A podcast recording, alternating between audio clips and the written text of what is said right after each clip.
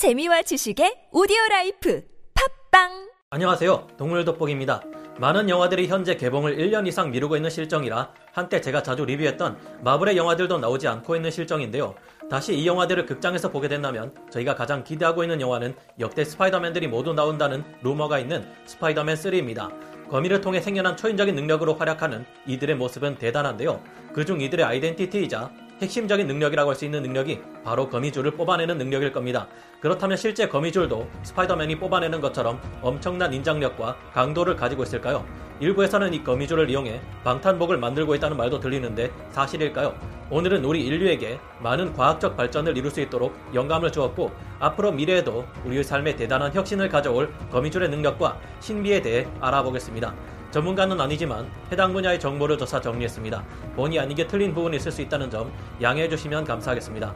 진짜로 거미줄로 총알을 막을 수 있을까요?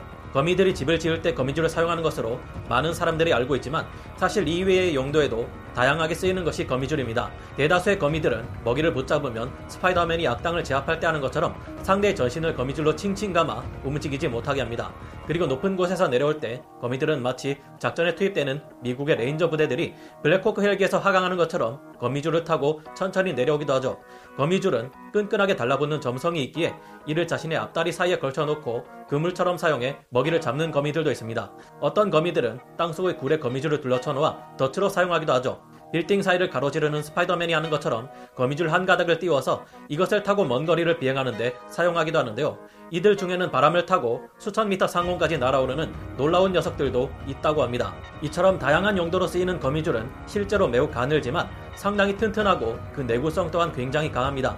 우리 인간이 거미줄을 쳐낼 때는 에이 잘만 끊어지는데 이게 뭐가 그리 강하다고 난리야 하는 생각이 들 수 있을 텐데요. 하지만 그 두께가 굵어지면 이야기가 달라지죠. 거미줄과 강철을 똑같은 두께로 뽑아낼 경우 거미줄은 무려 강철의 3배에 달하는 인장 강도와 탄력을 자랑합니다. 신소재 중에는 아라미드라 불리는 것이 있는데 이것은 튼튼하고 강한 거미줄을 모티브로 하여 만들어진 것이죠. 이 때문에 거미줄을 이용해 방탄복을 만들려는 시도 또한 당연히 행해졌는데요. 이론상으로 따져봤을 때 약 6천 마리의 거미들로 3년간 거미줄을 채취해 만들어낼 수 있는 방탄복은 총알도 버튼이 막아낼 수 있다고 합니다. 하지만 이보다 적은 비용으로 훨씬 더 빠른 시간에 많은 방탄복을 만들어낼 수 있는 현대에 거미 6천 마리를 잡아와 세워라 내워라 하며 방탄복을 만들고 있는 것은 굉장히 효율이 떨어지는 짓이겠죠. 거미줄을 대량 생산할 수 있다면 엄청나게 가벼우면서도 쉽게 총알을 막아낼 수 있는 우수한 방탄복을 만들 수 있겠지만 현재까지 발견된 거미 중 어떤 것을 찾아보아도 고치를 지을 정도로 많은 거미줄을 뽑아내는 거미는 없습니다. 설령 거미줄로 방탄복을 만들어낸다고 해도 점성 때문에 쩍쩍 들러붙는다는 문제점도 있어 과연 거미줄로 쓸만한 방탄복을 만들 수 있을지 의심이 드는데요. 하지만 지난 인류의 역사를 들여다보면 거미줄을 의복에 활용하려는 시도가 없지는 않았습니다. 이들은 어떻게 거미줄로 옷을 만들 수 있었을까요? 한 나라의 황제 성제의 황후였던 조비언은 일반 섬유로 만들어진 옷을 입기에는 몸이 너무 가벼워서 거미줄로 만든 옷을 입고 거미줄로 만든 신발을 신었다는 기록이 있기도 합니다. 하이고 누가 그쪽 동네 사람들 아니랄까봐 뻥 한번 세게 치네. 뭐 조비언이란 사람이 그렇게나 날씬하고 미인이었다는 것을 강조하고 싶어서 안달이 난 건가 하는 생각이 들기도 하지만 이외에도 실제로 거미를 이용해 비단을 만들어 화제가 된 곳이 있었습니다. 마다가스카르에서는 이 지역에 자생하는 거미들이 뽑아내는 거미줄을 이용해 실제로 비단을 만들었다고 합니다. 약 100만 마리 이상의 암컷 거미들을 붙잡아 4년이 넘는 기간 동안 일명 거미 비단을 만들었다고 하는데요. 3.3m 곱하기 1.2m 크기로 만들어진 이 거미 비단은 아름답게 빛나는 황금빛을 띠고 있었다고 합니다. 여기에 쓰인 거미들은 황금 무당 거미로 불리기도 하는 golden orb spider들인데 이들은 신기하게도 황금빛의 거미줄을 뽑아낸다고 하네요. 그놈의 옷감 하나 만들어 보겠다고 애꿎은 거미들을 죄다 데려와 4년 동안이나 부려먹다니 너무한 것 아닌가 하는 생각이 들었지만 이들은 현대인들처럼 동물을 마구 부려먹는 이들은 아니었다고 합니다. 황금 거미 비단을 만들어내는 과정에서 거미들은 다치지 않았으며 거미줄을 뽑아낸 다음 바로 자연의 방생에 주었기 때문에 옷을 만들다 희생되는 거미들은 없었다고 합니다. 비단을 뽑아내느라 힘들었던 것은 사실이었겠지만 방생된 거미들의 거미줄은 일주일이 지나면 다시 원래대로 재생된다고 하네요. 하지만 그래도 그리 크지 않은 면적의 비단을 만드는데 4년이라는 기간이 걸리다니 여전히 대량 생산에 적합한 방식은 아닙니다. 하지만 최근에 와서는 현대 의학의 힘을 빌려 거미줄을 대량 생산하는 방법들이 하나둘씩 등장하고 있는데요. 2008년에는 미국에서 거미줄을 대량 생산하는 식물을 개발했다는 소식이 있었으며 2014년 6월 25일에는 미국 크레이그 바이오크래프트 연구소에서 거미줄을 이용한 첨단 의료 소재를 만들어내 소개하기도 했습니다. 미국의 애리조나 대학과 노트르담 대학 등에서는 2000년대 초반부터 거미줄 단백질 분자 구조 연구를 의료 소재를 제작하는 방향으로 응용하기 시작했는데요. 노트르담 대학에서 진행된 연구에 의해 마침내 거미줄의 대량 생산이 가능해졌습니다. 이들의 말에 따르면 100% 천연 거미줄로만 된 옷감을 만들어내는 것은 힘들지만 유전자를 변형시킨 누에에다가 거미줄 생산 단백질을 주입시켰더니 지속적으로 거미줄을 생산하는 누에들을 만들어낼 수 있었다고 하는데요. 크레이그 바이오크래프트 연구소에서는 이 연구에서 강한 내구성을 가진 거미줄의 강도에 주목해 새로운 가능성을 발견했습니다.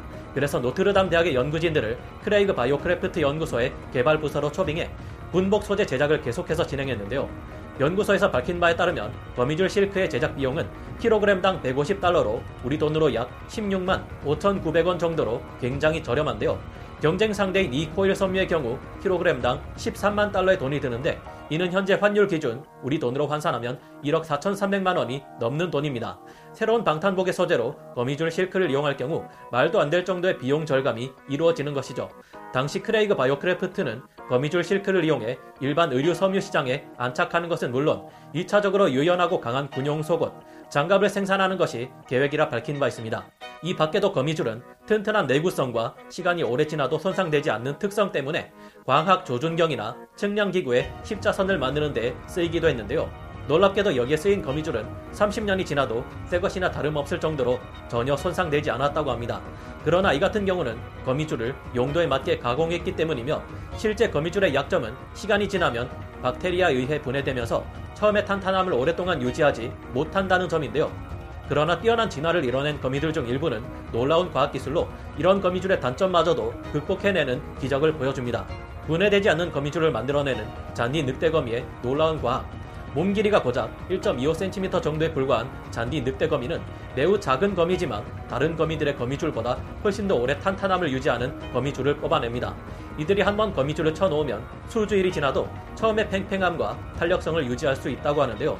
과학자들은 오랜 세월 이 거미줄이 어떻게 이처럼 오래 갈 수 있는지 알아내기 위해 많은 노력을 기울였습니다.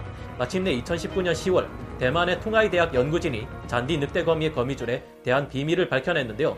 이들의 연구 결과에 따르면 잔디 늑대 거미는 공기를 이루고 있는 원소 중 하나인 질소의 접근을 차단해 자신의 거미줄을 보호한다고 합니다. 거미줄을 분해하는 박테리아들에게는 질소는 반드시 필요한 중요 영양소인데요. 과학자들은 이런 잔디 늑대 거미의 특성을 특수 소재 개발에 활용하려 연구하고 있습니다. 생물학자인 다코타 피오르 코브스키 교수가 이끄는 퉁하이대 연구진은 잔디 늑대 거미 외에도 자이언트 무당 거미, 엔덤 텐트 거미 등 세 종의 거미를 수집해 이들이 어떻게 거미줄에서 질소를 차단하는지 알아내려 했습니다. 이 세 종의 거미들이 생성한 거미줄은 대장균 등네 가지 유형의 박테리아에 노출시켜 어떤 반응을 보이는지 관찰했다는데요. 퉁하이대 다코타 피오르코브스키 교수는 이렇게 밝혔습니다.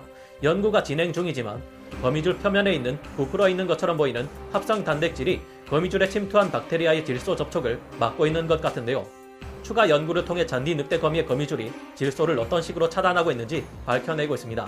현재 이와 관련된 다양한 의견이 표출되고 있으며 논문을 접한 미국 유타 대학의 거미줄 전문 생물학자인 랜디 루이스 교수는 거미줄 부식 연구에 있어 잔디 늑대 거미 외에도 다른 거미들도 유사한 기능을 지니고 있습니다라며 특정 거미의 종류에 제한시키기보다 좀 더 포괄적인 연구가 진행돼야 한다고 주장하기도 했습니다. 아마도 이 비밀이 밝혀지면 분해되지 않는 거미줄을 우리의 생활에 있어서도 좀 더 다양한 방면에 활용할 수 있게 될 것 같은데요. 학창 시절 과학이나 수학을 공부하는데 수많은 시간을 바쳤던 우리 인간들도 알지 못했던 것을 어떻게 알고 이를 실생활에 활용해 왔는지 동물들의 지혜는 정말 놀라운 것 같습니다. 거미들 외에도 수많은 동물들은 우리 인류의 문명과 과학 발전에 있어 굉장히 많은 영향을 끼친 스승이라고 할 수 있습니다. 이 같은 내용의 영상이 크게 반응이 나쁘지 않다면 앞으로도 수많은 동물들의 능력이 우리의 과학기술에 끼친 영향들을 다양하게 소개해 드릴까 하는데요. 마치 날아다니는 꿀벌처럼 작은 크기의 드론이 군사, 촉보 분야에서 사용되는 것처럼 지금까지 뿐만 아니라 앞으로도 자연의 식물과 동물들은 우리의 삶을 획기적으로 바꾸어 놓을 텐데 이런 영감들을 전해준 자연에게 감사하는 마음으로 살아가야겠다는 생각을 새삼하게 됩니다. 오늘 동물 돋보기 여기서 마치고요. 다음 시간에 다시 돌아오겠습니다. 감사합니다. 영상을 재밌게 보셨다면 구독, 좋아요, 알림 설정 부탁드리겠습니다.